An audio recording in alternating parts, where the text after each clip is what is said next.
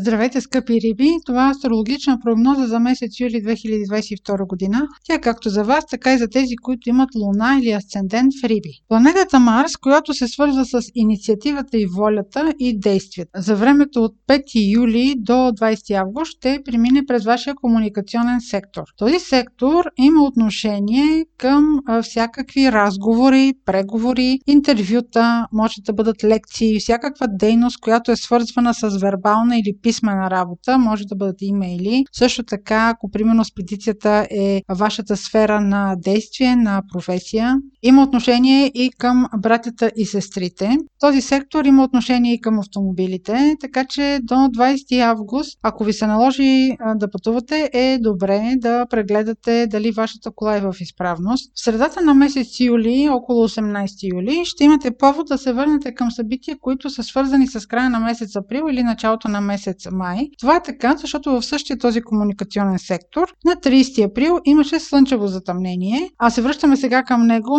защото затъмненията действат с отсрочка. Това слънчево затъмнение ще има по-голямо отношение към тези от вас, които са родени около 27 февруари, плюс-минус 1-2 дни и обикновено се свързват с промени. Сега около 18 юли може да ви се наложи да проведете някакъв разговор или да получите повече информация за нещо, което сте научили в края на месец април. Просто сега да сглобите фактите и да получите повече информация. Или сега просто да бъде завършика и продължението на нещо, което е започнало преди 2 месеца и половина. Това може да е разговор, може да са документи, може да са преговори, може да е някаква ваша изява, някакво изказване, лекция, която трябва да изнесете някакво интервю, може да е ваша писмена работа. Също така може да е някаква важна новина, която вие да получите на път. В дните между 31 юли и 3 август е препоръчително да не изпадате в някакви агресивни спорове да не се опитвате да се налагате, а когато шофирате да бъде внимателно и без никакви екстремности. Следващия съществен момент през месец юли ще бъде 13 юли, когато има пълнолуние в Козирог. Пълнолунието акцентира сектор от вашата карта, който се свързва с големите групи хора, приятелствата, социалната дейност.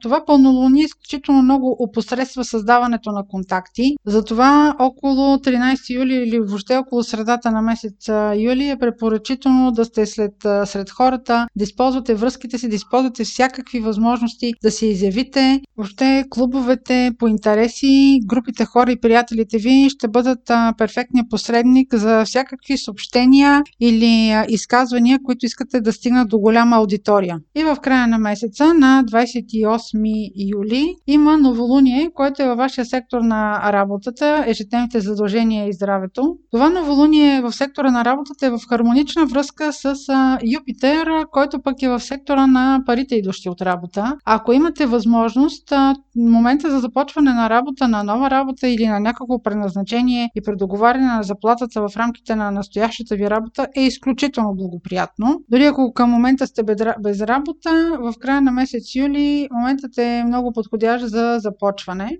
или за подписване на договор. Можете да започнете и по-късно. Това беше прогнозата за Луна, Асцендент или Слънце в Риби. Ако имате въпроси, може през сайта astrohouse.bg да ги изпращате. Аз ви желая много успех през месец юли, усмивки и слънце.